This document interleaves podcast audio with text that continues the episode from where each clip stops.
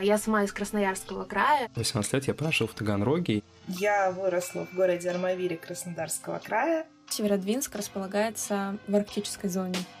Это «Необъяснимое, ладно». Подкаст о необъяснимом со всей необъятным.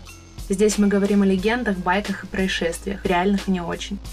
Насчет зоны 51, кстати, это, наверное, одна из самых простых теорий. Это много раз описанный обряд, который точно так же использовался в деревнях. Это обряд перепекания. А комики, вот когда ты с юмором начинаешь подходить к разным вещам, к религии, к суевериям, ты постепенно перестаешь в этого все верить.